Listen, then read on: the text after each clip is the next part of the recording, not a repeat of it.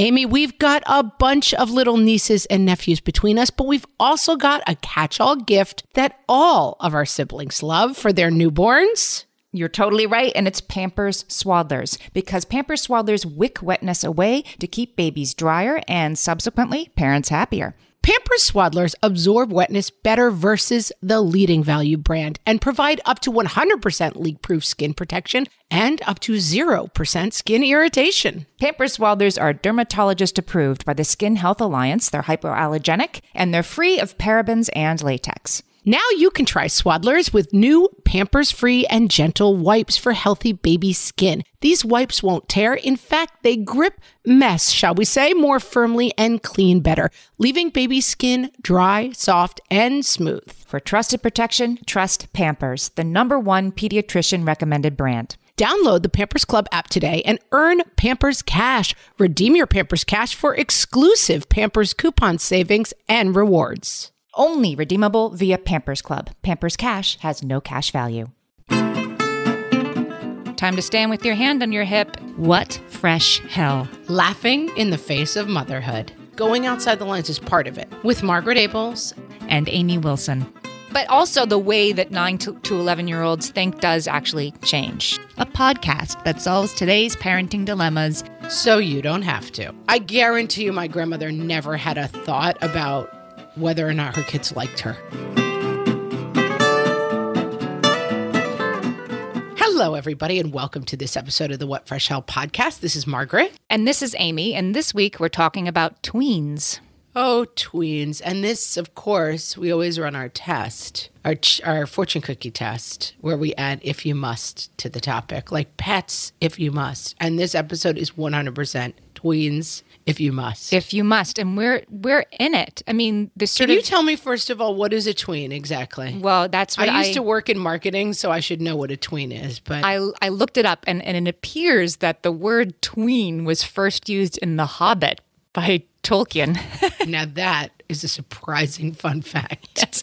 It was, um, it, we, we believe it was coined by him, and it was to describe hobbits who were in their 20s because I guess hobbits don't uh, achieve full emotional maturity until they're in their 30s, just like millennials. So they. Now, Amy, that was uncalled for. Take that back. No millennials listen to this podcast. Actually, you're fine. So J.R.R. Tolkien, I, he was using tweens apparently to be like 20s teens because that's what hobbits are.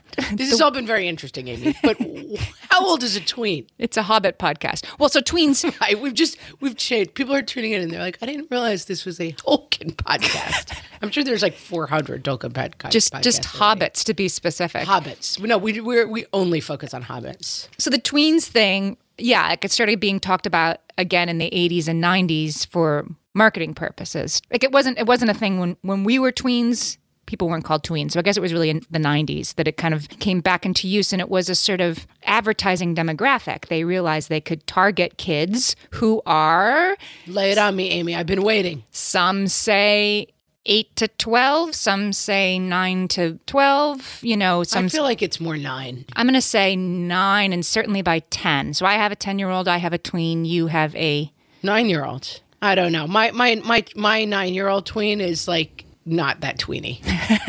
he, he ain't tweeny. Lucky he's still you. like, well, yeah, he's just not not a forward leaning nine year old. My tween is, you know, it changes from hour to hour. Is she a is she a teenager in training or is she still a little girl? It really Right. switches That's back and forth all the time. And I I have found with friends of mine, I don't my oldest is nine, so I haven't been there, but I find with teenagers that's even true. Like I see my friends grown kids and they're like "Mm, Joe tough guy and then they like trip and fall and they're like mommy I hurt my foot. Like they're just so cute. They like always have a little bit of that quality of heading into the bad bad days but then they're also really little and cute still. Yeah, I mean, I, I have a little bit of a problem with this sort of with this sort of concept because I feel like it is something that's forced on them a little bit in a marketing way. Like you're you're a teenager in training, so time to start wearing a T-shirt that says "I'm sassy" on it in glitter and oh yeah don't know, do any of those things and eye rolling at your parents. I'm going to reiterate my overall screed, which I like to do early on because I know the people only turn in for my screeds, Amy. So I like to get right to them. Give the give the audience what they want. Keep your kids as young as possible, as long as possible. Right. Tween is not an aspirational term. It's not like, oh, yay, we almost have teenagers. Oh, you're a tween now. You can start wearing makeup. Like, I'm not interested in any of that. Yeah, but I think the kids are, unfortunately, right? I think my daughter is really interested in being basically kind of a teenager. I think that's that's something that appeals Yeah. to her. And having worked in children's television and therefore children's marketing, certainly they always describe programming for this age as aspirational programming. So, like all of those old deluxe alert, Back in my day. Hannah Montana, you know, but what is the new Hannah Montana show? Hey, Jessie. Hey Jessie, right? Like Hey Jessie, right? Yeah, feels I like a party every day. every who's- day. I have I know somebody who's on that show. It's hilarious how popular. Like he's an actor who's worked a million times, and now Is it Kevin Chamberlin? Yeah, Uh, my my daughter met Kevin Chamberlin recently in New York. Like he was at he was standing around in a hallway, and she said she walked right over to him with one of her tween friends, and they said hi, and he said hi. Do you guys watch Jessie? yeah. well, I know him in real life, and uh, I just know that like he's he's an actor forever, and like now he has like a rock starish following because suddenly like all of these ten year old girls like know who he is. It's I, I went out with a soap opera actor a couple of times, and it was very s- strange to see it in action. Like they're famous, but only to a, a sliver of the population. That's exactly what it is. It's a funny phenomenon. Right, they're they're the Pope, but only to every one in forty people that they pass. Back to tweens, I feel like the programming, like what you let your kids watch and don't let your kids watch, becomes important at this age because so much of the programming, the TV stuff that that is aimed at, at kids this age, is sort of teaching them like time to stand with your hand on your hip and like give a give a you know a girlfriend snap and, and act really bratty and and and I really try to steer my daughter away from that stuff and back to like the British Bake Off contest. She was watching something. I came in the living room just last night, and she was watching something, and I'm like, "Wait, what is this?" And it was a reality show about a professional cheer team on the road. And I was like, "Uh, is this a That show?" doesn't sound that bad. Is this a show for your age? And she's like, Yes, it is. No, it's really good. They're professional cheerleaders. So I sat down with her professional cheerleader? and watched it and it was yes it was it was innocuous enough they because they there are these i mean we could do a whole episode on this they're like 14 to 22 year old women who travel around the country together and they're like weirdly peers which doesn't really work right for a 14 year old girl and a 22 year old woman to be in the same circumstance together, right? And they, you know, are, are on the bus to the tournament and they put their hair in, in those high, high ponytails with the huge bows. And then somebody somebody falls during one of the flips and she cries. And that's pretty much what the show's about. Um, and so I watched it with Maggie and, and we talked about it was an interesting opportunity. So this girl was crying because she this young woman was crying because she sort of blew it for the whole team at the at the such and such championships. And the rest of the team seemed to really honestly be really supportive and nice. I expected to sh- the show to go in a direction where they would cut to I forget what they call it, but they only show one real housewife. It's confessional. The confessional where they cut to them like and I couldn't believe when she said that. But they didn't do that. They stayed on this group of women sort of all crying because they lost the championship, but saying to her, it could have been any of us. It really wasn't, it's not your fault. Um, and so it ended up not being That sounds as pretty harmless. It was pretty harmless, but I still was like, I don't think, Mags, if you wanted to be a professional cheerleader and leave home at 16, I'm not sure I'm going to be okay with that. Like, Once you're think 21, support that choice. yeah. So so I think it becomes kind of important at this age to watch what they're watching with them and sort of unpack it a little bit. Oh, 'Cause they don't want to watch- I mean, I mean- mine. My girl is six, and she only watches Star Wars because she has two older brothers. But yeah, that sounds horrible. I don't want to watch any of those shows. um, You know who Mary Pipher is? She wrote Reviving Ophelia. Yes, I mean, I don't. I It's mean, a- I've heard of it. I haven't read it. That book's been around for I think 20 years. It's a great book about about raising strong girls. And she says that that the thing about tweens is this is a time when they come when they sort of pivot to understand the world around them. And i looked up some other research on this which we can talk about. But they they move from a sort of self-centered young kid to an others-centered big kid Yeah. and they start to understand how others think that there are other perspectives and so anyway mary mary pipher says this is a time when they're real curious about the world and they're soaking up other points of view and they're not getting enough points of view from the people who love them they're getting it from machines and people who want to sell them stuff mm, Maybe. or it could happen Yeah. I do think that, yeah, I do think that the, the tween thing, people want it to exist. People want 10, 11, 12 year olds to wear, uh, I- and I guess I'm more focused on girls because I think it's more insidious for girls, but Yeah. want, and possibly they're more susceptible. right, want them to wear belly Speaking shirts. Giant generalities. Yeah. Yeah, they're more susceptible because it's easier to sell stuff to girls than boys. Boys, I mean, my boys really, especially my middle guy, just doesn't care. Like if it's clothes, it's clothes. Does, doesn't care about maybe an Under Armour logo is cooler than not an Under Armour logo. But other than That's that, right. Small differential. yeah, and I can go to the outlet and get those for seven dollars. And but and and my daughter doesn't care about do. labels, and I do. My daughter doesn't care about labels, but she definitely cares about looking. And the line is a little bit hard for me to find or or perceive where it's going to be. But of course, certain clothes now. I know I'm. I don't. She doesn't wear that anymore. And certain clothes are cool.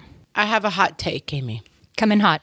I'm coming in hot. I feel strongly through personal experience that while there is a ton of things, there are even a ton of things that influence young women and boys at this age, that we over perceive the amount of influence that things like television shows have on kids.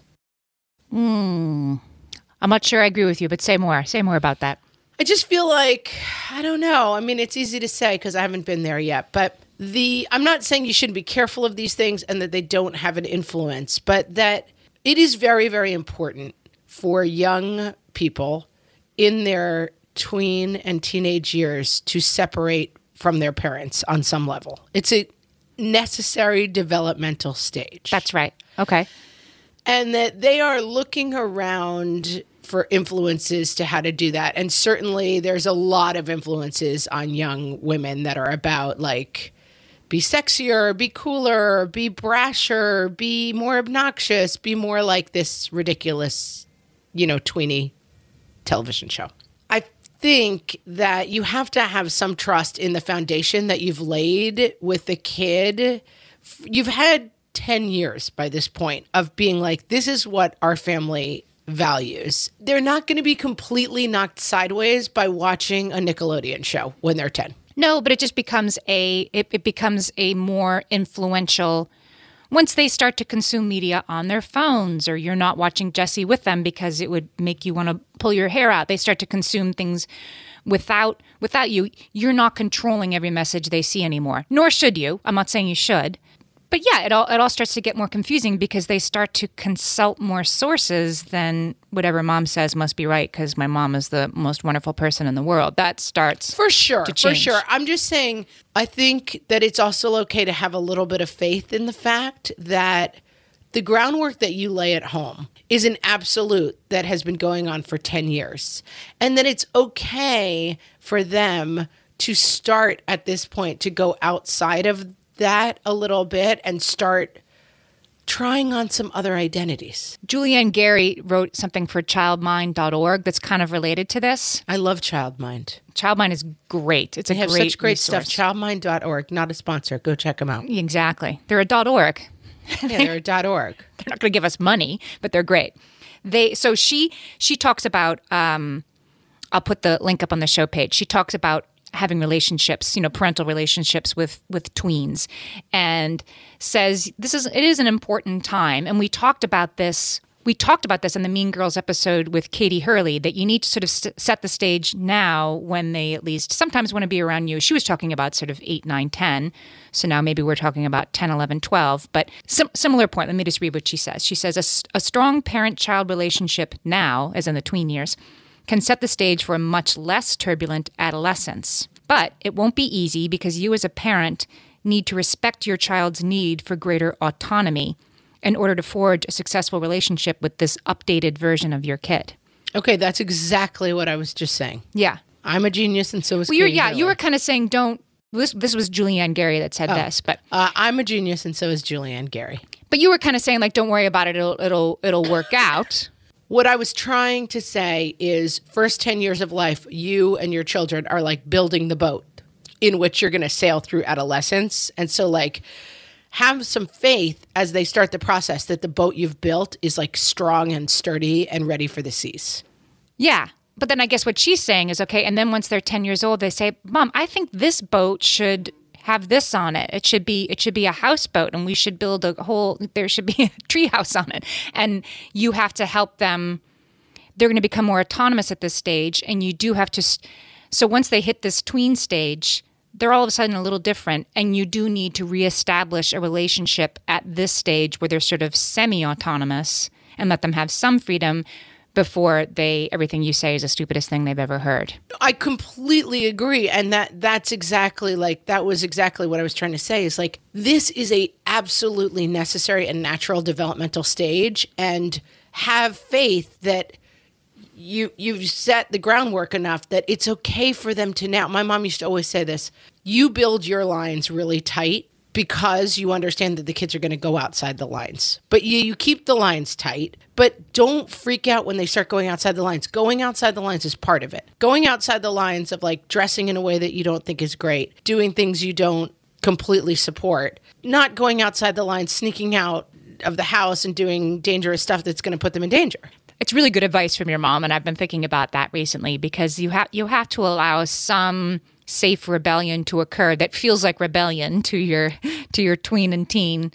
But for you it was like okay their curfew's nine o'clock and and if they come in at 9.15 i'm going to say hey you broke a rule but i i don't really care. Right. I hope none of my teenagers listen to this episode. I thought yeah, that was really don't listen guys. Your mom's not saying she's just saying that. She really is mad um, no, I think that that's the, I think the key to starting to survive the transition is realizing that there is going to be a transition, not constantly driving yourself crazy with like, where is my beautiful girl who wanted to wear her cat sweatshirt every day?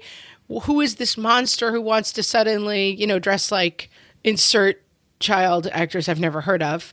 But also keeping your lines really consistent so you don't start chasing behavior at this age where you're like oh okay well i i want us to maintain our close mother daughter relationship so i'm going to move my lines so that we still have a good relationship yeah don't that's that's that. good advice to that end i have some advice about quality time with this with this age group and why it's important Quality time if you must. Quality time if you must. It um, doesn't involve watching Jessie, does it? it? no offense to Jessie, but you can you can find what you can tolerate, right? Once kids get to get to be this age, they can sometimes sort of toy with with the rejection of their parent, which can be hurtful and confusing when it comes out of nowhere.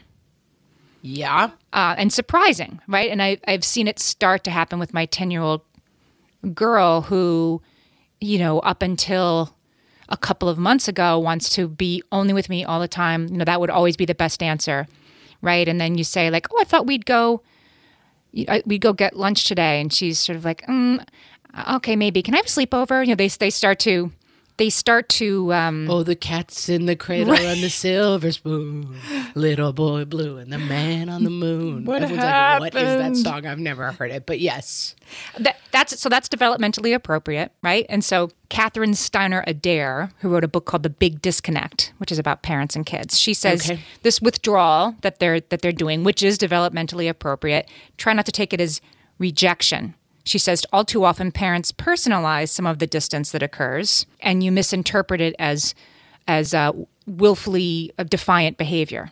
More and more, and this is like such a big current problem. Like my parents longed to be disconnected from us. You know what I mean? Like they that was like a great day when we could do things on our own and we started gaining independence. I feel like nowadays this whole thing that we're so navel gazy about our kids makes that disconnection phase harder. And I say that, I mean, I'm joking a little bit because I think one of the big conflicts my mom and I had is like, I do think she was like all the little kids all in a row, like, you know, perfect in their outfits. And then I started wearing like ripped cut off shorts and she was like, who is this monster? you know? So we had our own problems. But I think this issue of like, the pressure to stay close for your kids and for parents is a problem. It's not natural, people.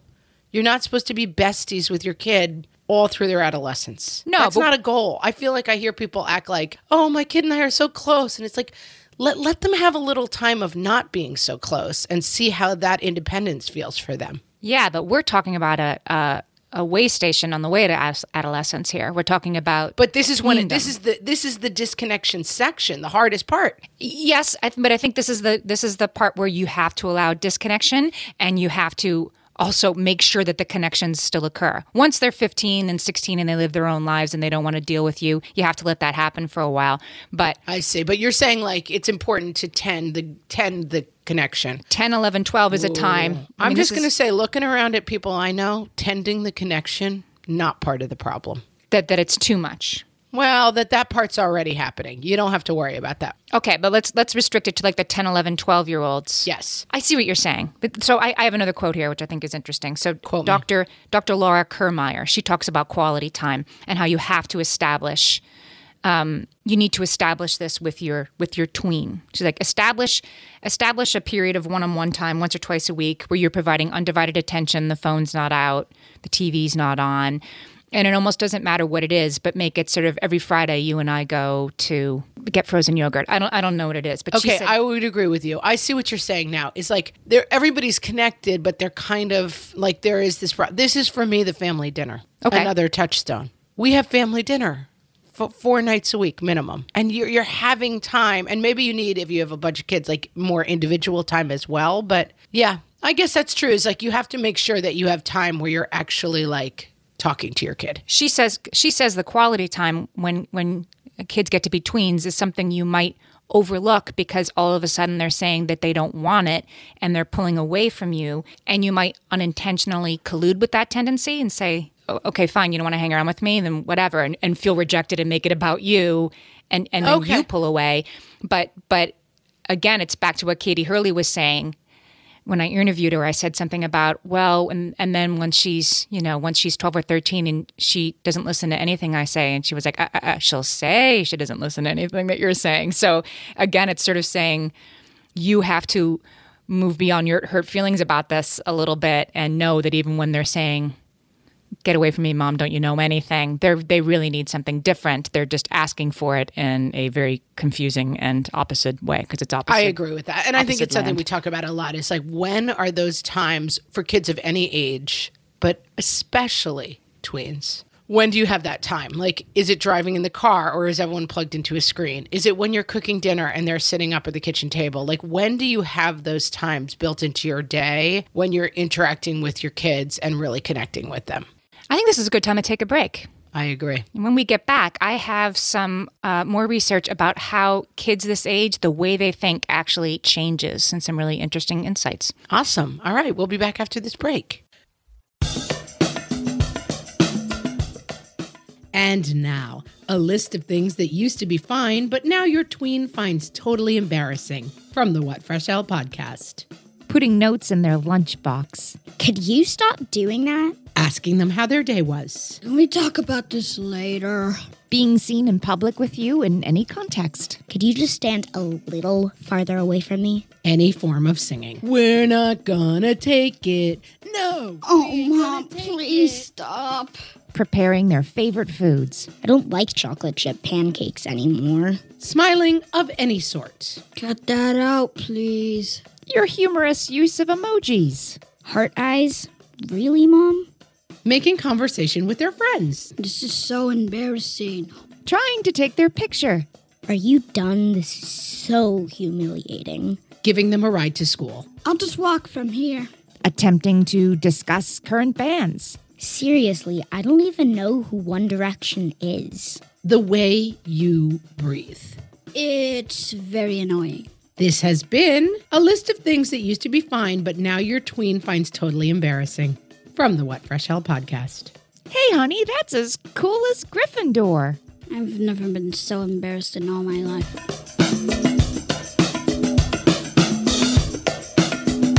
Margaret, I've got a go to baby shower gift that I give whenever there's another newborn in my life. Can you guess what it is? Amy, three guesses. First two don't count. It's Pampers Swaddlers. Exactly. Pampers Swaddlers keep baby skin dry, happy, and healthy. Pampers Swaddlers absorb wetness better than the leading value brand and provide up to 100% leak proof skin protection and up to 0% skin irritation. Pampers Swaddlers are dermatologist approved by the Skin Health Alliance, hypoallergenic, and free of parabens and latex. Try Swaddlers with new Pampers Free and Gentle wipes for healthy baby skin. These wipes are five times stronger, gripping mess more firmly, shall we say, and making diaper changes a breeze. For trusted protection, trust Pampers, the number one pediatrician recommended brand. Download the Pampers Club app today and earn Pampers Cash. Then redeem your Pampers Cash for exclusive Pampers coupon savings and rewards. Only redeemable via Pampers Club. Pampers Cash has no cash value.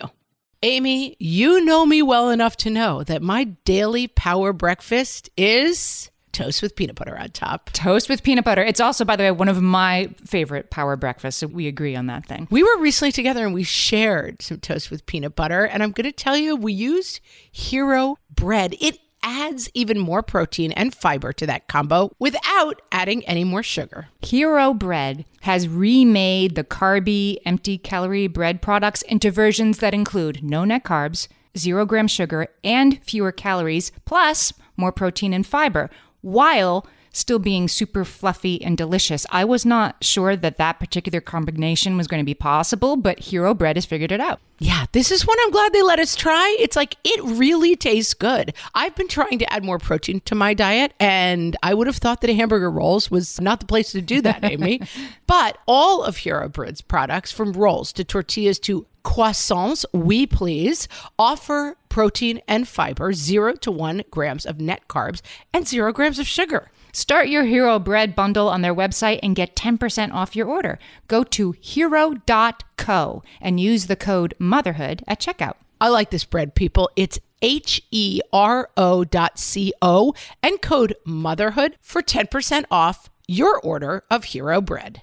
Okay, we're back. We are back. So, Margaret, And did you Amy know? has research. You know, I did come into this researching this episode thinking like, oh, this tweens thing is just a stupid thing to sell more clothes from Justice and it's nonsense. But but then as I looked into it, so my question coming into it was, are there actually developmental changes for a 9, 10, 11 year old? Well, yes, there are. The most obvious one, much to my dismay, is, but it's true, is that we, I think we have this idea that teenagers go through puberty, but really tweens go through puberty Right. that puberty is getting you know is getting younger and younger especially for girls there was a study in the in the journal pediatrics that said most girls in the united states today show some signs of puberty before the age of 10 and i know No. and it's a process you know as you know it's not a thunderclap of of you know of change but yeah i, I know like i really wish it before wasn't the age true. of 10.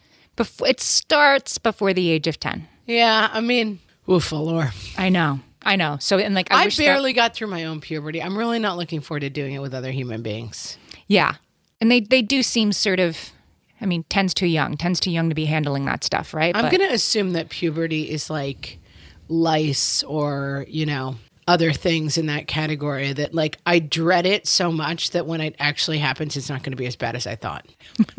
let's tell ourselves that, right? Let's tell ourselves that. But also the way that 9 to, to 11 year olds think does actually change. I thought this was pretty interesting. So there's a, a doctor, his name is Dr. John Mersch, and he studied adolescence. He says, this, this was interesting to me. So he says, the 9 to 11 year old child has entered the period of concrete operations, which means that they can organize their thought processes and use deductive reasoning to anticipate consequences. So they can sort of think three or four steps out. They can they can multiply, you know, 125 by 476. They couldn't have done that until they're 9 or 10. Now they're ready to to do that and and see a couple steps ahead. Okay. They can also understand in math that there's um, reciprocity. Like if three plus five is eight, then five plus three is also eight. They're not really ready to get that until they're nine or 10, unless they're a math genius, I guess.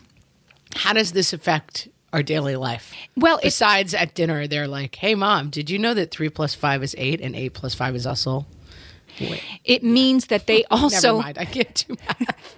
I don't have that developed part of my brain yet. we all know Margaret never really learned her times tables. That's really that's something true. we And look with. at me. I'm doing just fine in this life, people. If you have any ideas on that, please contact us. Depending on how you define just fine, I'm doing just fine. Oh, so, so the, the point of all this is that they start to understand, first of all, that they can have an opinion which they can develop and support with evidence, Right? but also that somebody else can have an opinion that they're going to support with evidence that is different from yours. We were talking about this a couple weeks ago that uh, parents shouldn't disagree in front of kids before they're like 8, 9, 10 because just don't disagree in front of them because it's too hard for them to not understand that the world isn't black and white. Yes. So this is another way of coming at the same thing. I think that that becoming a tween is when you have the intellectual maturity to understand that the world is full of gray areas, and you can argue for your point of view, and other people will argue for for their point of view. This is why people are so annoyed by youngsters. Is like they suddenly get their own point of view and they think it's super interesting and they get righteous about it. And it is really irritating. Yes, I had dinner with my 15 year old and his friend just last weekend, and and yeah. uh, You got some lectures. Well, just like why why yeah, higher education is so stupid, and you know the whole thing should be tossed out. Said my fifteen year old. Oh, and his friend who was for your insights. Yeah, exactly. Basically, and basically, uh, and his friend who was also 15, but who was a debater. It was so it was so satisfying to watch this peer of his say, "Okay, but didn't you just contradict yourself? Because you kind of just said the opposite of that." And I was You're like, like, "Go, yes, you got to hire that kid to live in go, your house. go, go!" It was so fun. So yeah, But I do think it's a shocking phase.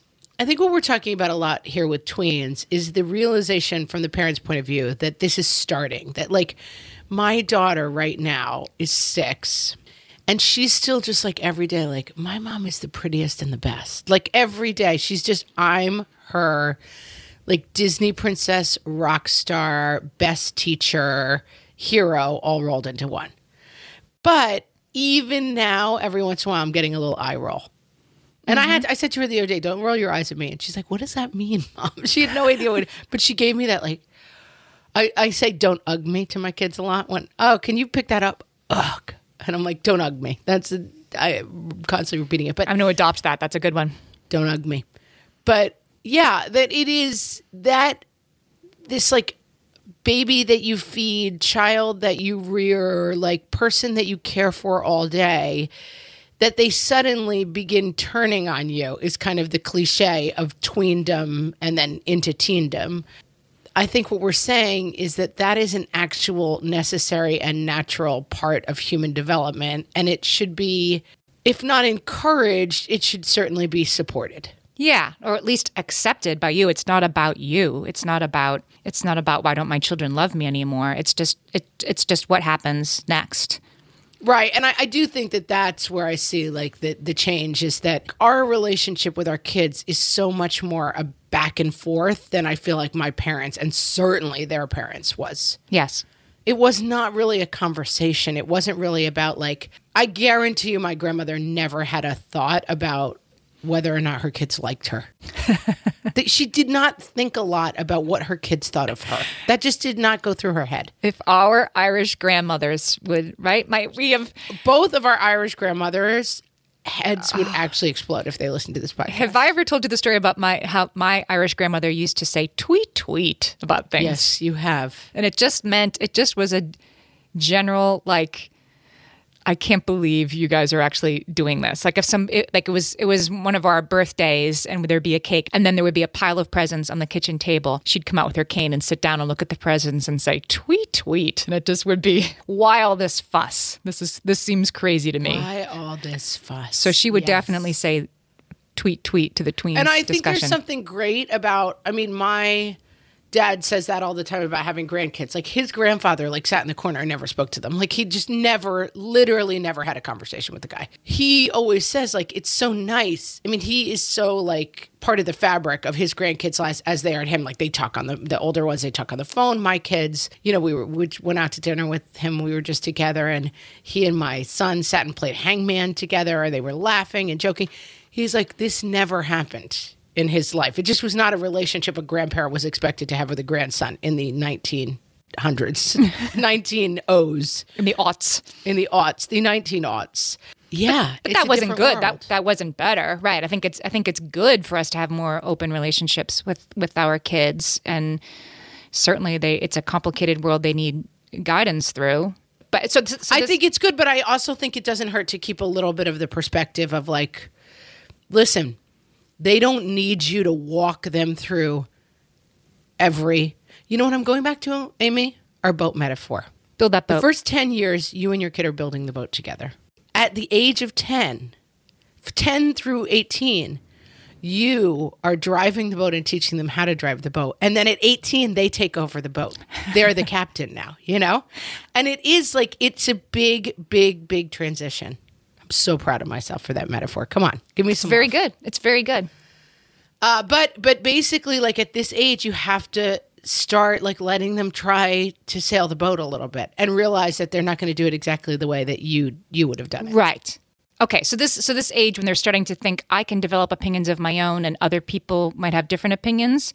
This is this is metacognition. So they're in a metacognitive state for the first time. This is worth understanding because this whole idea that they that that other people have different values and viewpoints and ideas than I have is the same thing that makes them go from being completely uninhibited and not caring about what others think to becoming deeply, deeply invested in what others think. Oh, yeah, that's interesting. Of course. Right? So that goes together. And Once and you realize that other people have different opinions, suddenly you make that about yourself. you're becoming obsessed with their opinions, right? right. It's interesting. And assuming that everybody is looking at you, right? Thinking about you. Um, just yesterday, I went to, to visit my daughter's ballet class. It was parent observation day in ballet class, and she was dreading it. And I said, "Honey, why?" And she she had to miss. Uh, she had an injury this past fall and had to miss a bunch of ballet. She's just getting back into it. And she said, "Because all these parents are going to be there, and they're going to be looking at me, thinking, why doesn't that girl know the steps?" And it's because I, I miss classes. And I was like, oh, honey, like every parent there, I guarantee you, is there to watch their kid. They're not even going to, right? I mean, you don't watch anybody Right. else's kid. You're looking at, you're staring at your own kid and taking movies and pictures. And she was so sure that going through everybody's mind looking was, isn't that girl, you know, what's wrong with that kid? And I think that's, that's this coming, coming into play, right? Do you think? For sure. No, exactly. And I find, and this is something, a thematic thing that comes up that I struggle with, is not being super di- dismissive of that. Because even my littler ones, I had a, a second grader, and someone told him he and his friend were weird. And I was like, you and your friend are totally weird in a great, hilarious way. And I think it's great. And like, but I had to take a moment to actually realize, like, he was crying. He was upset. Like, he didn't like being called weird. And my perspective is like, who cares that a seven year old called you weird? Like, no one cares. It's dumb. And I have to sometimes take that moment to realize that for me, being called weird by a seven year old is like my best day. I'm living my best life. Right. But for but I have to really be sensitive to the fact that that's not where my second grader is. And so for Maggie, I'm like, "Ugh, Maggie, who cares? Like you know that you were hurt. What is he, what do you care that these I get a little bit like, "Wh- who cares? That's stupid. And you have to take some time not to do that, I think. You It's have important. to take it seriously. I was just listening to this Brene Brown lecture yesterday. Also love Brene Brown. love guys. Brene if you, If Brown. you haven't read her stuff, she's just a genius. she i- um she has a, a bunch of her lectures on audible.com if you have if you don't use audible and you want to try it we actually have a, a link that you can use that will uh, give us a little bit of financial reward. So if you want if you want to try audible you should go to audibletrial.com slash what fresh hell anyway they had her lectures are on there. They're great. You should totally listen to them. And she talks about being in a department store with her kid her daughter who is probably 10 so just on the cusp of this tweendom stuff and starts dancing starts doing the robot like a completely dorky robot dance in the middle of a department store with these teenage girls kind of looking over at her and whispering like oh my god look at that girl over there right? And she sees she sees her daughter and her instinct is to say hey hey like Elle, stop doing that in the store. Stop looking so weird. But instead, she dances with her daughter, and you know, and it's this heartwarming moment of embrace the joy and who cares what people think. But it's interesting to me that her daughter had has that innately. Is probably about to lose that, and then it takes you until you're about forty five to get that back. Who cares if people think you're weird? It literally. I think my theme of this episode is like you can't skip this step. You can't skip the step where your kid disengages for you. You can't skip the step where your kid starts using annoying phrases because her friends think they're cool. Like you can't you can't skip this annoying step, which is too bad. But it's part like you, you also can't skip the twos. Like it's you can't, which is my instinct, say, um, stop doing that. Why do you care what people think? It doesn't matter. Like, yes, Brene Brown's able to like join in the robot with her daughter, but in two years, that's really a different dynamic, you know? Right. In two years. In two years, the daughter's like, Mom, could you stop breathing in front of these cool teenagers? They're going to think you're an idiot, you know? What like, are you doing? That's a story of a very specific time in life. And, Yeah. You know, I, I think I definitely was a kid who did not fit in and was so desperate to fit in. Like I was, all I wanted was to be just like everybody else. And now at 45, I'm like, who cares about any of that stuff? But I can't try to skip that phase for my kids. Right. You had you had to climb that mountain and come back down the other side. Yeah, and you can't climb it for your kids. You can't tunnel through for them. Let them No. climb it too. No. So this group identity thing is so, so yeah, so it's developmentally understandable that all of a sudden they care much much more about what their peers think and assume that it's different and assume that they're being looked at and so that's why they are sort of susceptible to the and therefore you need this kind of sweater or don't even come to school. Right. And then much more troublesome, we're starting to lay the groundwork for like smoke these cigarettes or don't even come to school or do this other bad stuff, you know, or you're not with the cool kids. And like, you know, it, I, I, I think a lot of tweendom is laying the groundwork for a lot of that stuff. And how do you not tell them, like, don't care what people think, it doesn't matter, but also just keep reinforcing for them to actually not care what people think? And I do think part of it is it's that family dynamic and that family table. Like my I've I've said this before, but my sister was really really badly bullied as a younger kid than this, as like a fourth grader. And I was pretty badly bullied in like seventh grade. And I definitely remember I would go to school all day and people were like, You're a loser, you're horrible. They would like throw stuff at me. It was like torture basically. And I would come home at night and sit with my family and they like loved me and like we would talk about news or whatever, like a totally different world. And even as a pretty young child, I remember having the idea that like these people are right and the people at school are wrong. Like there was something about that family dinner and that family oasis that wasn't about my mom sitting down and saying to me like the values that they hold are not important what we hold important but having that touchstone to come home to somehow made me see that the other world was crazy Yeah. But you couldn't be yeah, you had to come to that understanding and think that it was a um, an original viewpoint. You couldn't you couldn't have it told to you. You could just yeah, and I think lived for you. There's an expression in religious circles where it's someone I can't remember who who to credit it to, but the expression is like preach the gospel, use words if you absolutely must, and like that's the rule of the family. Like teach your values and only use words if you absolutely must. Your values and like what you value your kids are seeing it every day in your house. They're living it every day in your house. And that's the boat building part of it, you know? And it's really not about like cornering your kid and watching Jessie with them and being like, oh, what do you think of this conflict that just happened? Not that that's a bad thing to do, but I just don't think that's where it lives. It lives at like the way you treat each other in your house and the values that you just kind of put into the fabric of your kids' lives. it's the undivided attention thing that that's just kind of there like you said the family dinner is family dinner or we um, you know we drive to flag football practice every friday night and we don't have phones when we're in the car because it's only a short time and you sit up front with me and we just talk it's it's not like and now will be the special moment it, it, Right. It's the fabric moments. And it's not undivided attention, meaning like you walk in the door and I grab you and I'm like, How was your day? Like that's horrifying to kids. They don't want any part of that. Yeah. Yeah, you have to you have to sneak up on them a little bit, but but be there. Something else I read about kids at this age that I thought was obvious but interesting is anxiety can kind of spike for kids at this age because their imaginary fears are replaced by real fears. I just want to say an aside that an alternate title for our podcast could have been obvious but interesting. um, okay. Anxiety. Why don't we call that this episode to be tweens? Obvious, but interesting. But interesting. I just, I just, occurs to me that that's 90% of what we do. this is obvious, obvious but interesting. But isn't that interesting? Right? Like, oh, right. Like six, seven, Yeah. eight year olds, or maybe not eight year olds, but certainly six year olds, are still worried about like my daughter was definitely worried about Edward Scissorhands might come into our, you know, apartment Right. or like a ghost or a bad guy. Um, and then once you're 10, 11, 12, you're starting to understand the world.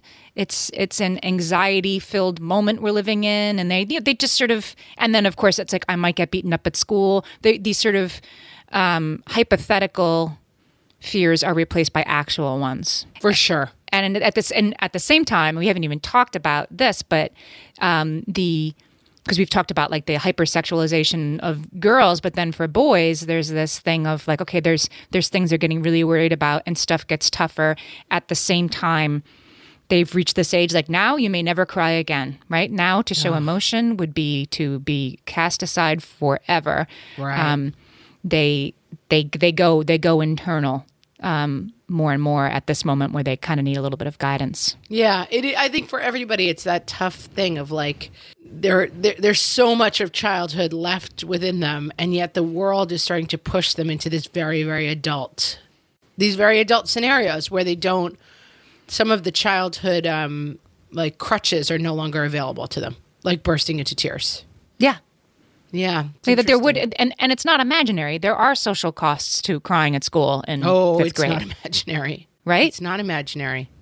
Yeah, I mean, I just think at what the theme of these years is like just starting to let go of the reins. You're not quite handing the reins over yet, but like practicing that letting go, but then always letting your kid know. It's like you're the driver's ed teacher who has the extra wheel and brake. Like you're going to start taking this over, but I'm here with the wheel and brake too to help out. Right, and it's about it's not about you, kid, wanting it or not wanting it. This is just how it goes. So you don't have This to have is a episode of a thousand metaphors for me. Enjoy it. I, I've got a ton more where those came from, people. uh, all obvious but interesting. But- Obvious yet interesting. But yeah, it's, it's it's like no, you're not ready to be on your own yet. So this is how it is, and there's guidance, and they can act like they don't want it, but it doesn't mean they don't want it, and it doesn't mean they don't want you. But they're they're toying with the with the distance. And, take yourself out of it for Take God's yourself out of it. No one's thinking about you. Relax. Like you did your job. Like back off a little bit. Get a little touch of our Irish grandmothers about you and just be like, all right, they're nine. I did my part. tweet tweet. Tweet, tweet. Off you go, kids. But Get no- the salt mines. No belly shirts until you're I don't know Oh, what. it- keep them young, please. No belly shirts. Don't even. Every time you have the choice, should I do this? And one side of the choice is aging your kids, and the other side is keeping them young. I vote keep them young. Me too. They That's don't that's need the, any of the that stuff. rare. It's all coming. It's a long life of wearing lip gloss. They don't need to start at nine. Yeah. Yeah, you're right. I guess we Ah, I guess we know. agree on that. Easier said than done. Listen, my oldest is nine. I'll get back to you in three years when I'm in hell. Wait until he tweens you. It's gonna happen. It's gonna be like shunk. Yeah, yeah. But it's okay because we've solved it. We've figured Wait, out. guys. This is tweens. tweens. You've, you're de- you're ready now. You you're armed with a sea of metaphors. Do you have a tween in your house? We want to know about the tweens at your house and new and unexpected ways that they are they are working your last nerve. Come find us on Facebook and tell us all about it. We are at facebook.com forward slash what fresh hellcast. And I will say, whether or not you like our advice, our listeners are always having really, really interesting conversations about the topics there. It's a great co- place to come uh, for resources from our listeners who are smart and cool. You can also go to our website, whatfreshhellpodcast.com. I'm going to put up links to all the um, studies and research that we talked about on today's episode. And you can also find us on Twitter at WFH Podcast, where we also put links to interesting articles and studies that, that come up. I love it. But I think you forgot about what about beloved Instagram? Instagram. You can also Instagram also us. at What Fresh Hellcast. at what fresh hellcast oh and you know we should we should give a mention that we are so honored and excited to have been nominated for three iris awards the iris, awards are Awards. they're part of the mom 2.0 summit which is a uh, conference that's held every year for people who work in the parenting space and the brands that want to connect with them. And they have these awards that recognize the best work in the parenting space each year. And the uh, nominations are open to everybody. And we have f- three nominations uh, for Best Podcast for Most Entertaining Content and for Breakout of the Year, which is, I got to say, the one I'm most excited about because I that was totally unexpected and I'm I'm thrilled by this. And so now it's up to the people who are at the conference to vote. Um, so it's not open to the public. But we are so excited to have these nominations. And it's really because of you guys listening and telling your friends and helping us grow. So thank you. And it's an honor just to be nominated. That's right. JK, we want to win. uh, guys, thanks for listening. That's all we know about tweens. And we will see you next week. Bye now.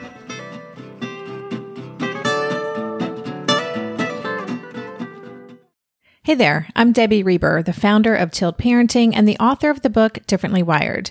The mission of Tilt is to change the way neurodivergence, whether that's having a learning disability, having ADHD, being gifted, autistic, or some combination of all of the above, is perceived and experienced so differently wired kids and the parents like us raising them can truly thrive.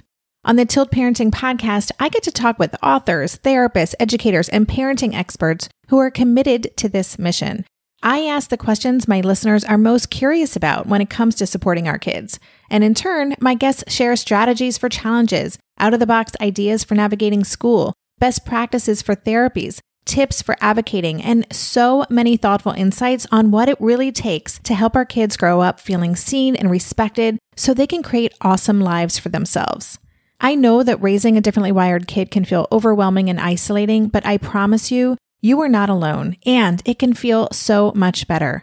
If you're on this parenting journey, come listen to Tilt Parenting. Together, we can shift this paradigm and show up for our exceptional kids with hope, possibility, and joy.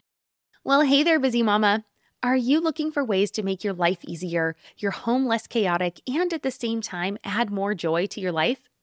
My name is Deanna Yates, and I'm the host of Wanna Be Clutter Free, a podcast all about letting go of the stuff we don't need in our lives so that we can focus on what truly matters. Don't worry, I'm not going to tell you to throw it all away or make you feel guilty about keeping something you love, no matter how many other people don't quite understand it. But I will give you practical and, more importantly, actionable advice so that you can make progress right away. And you won't just hear it from me, there are amazing guests too. It's like having your bestie in your pocket telling you it's okay to let go of the things that are not serving you and your family in a totally non judgmental way. So join me over on the podcast where we can work on progress over perfection for those of us that want to be clutter free.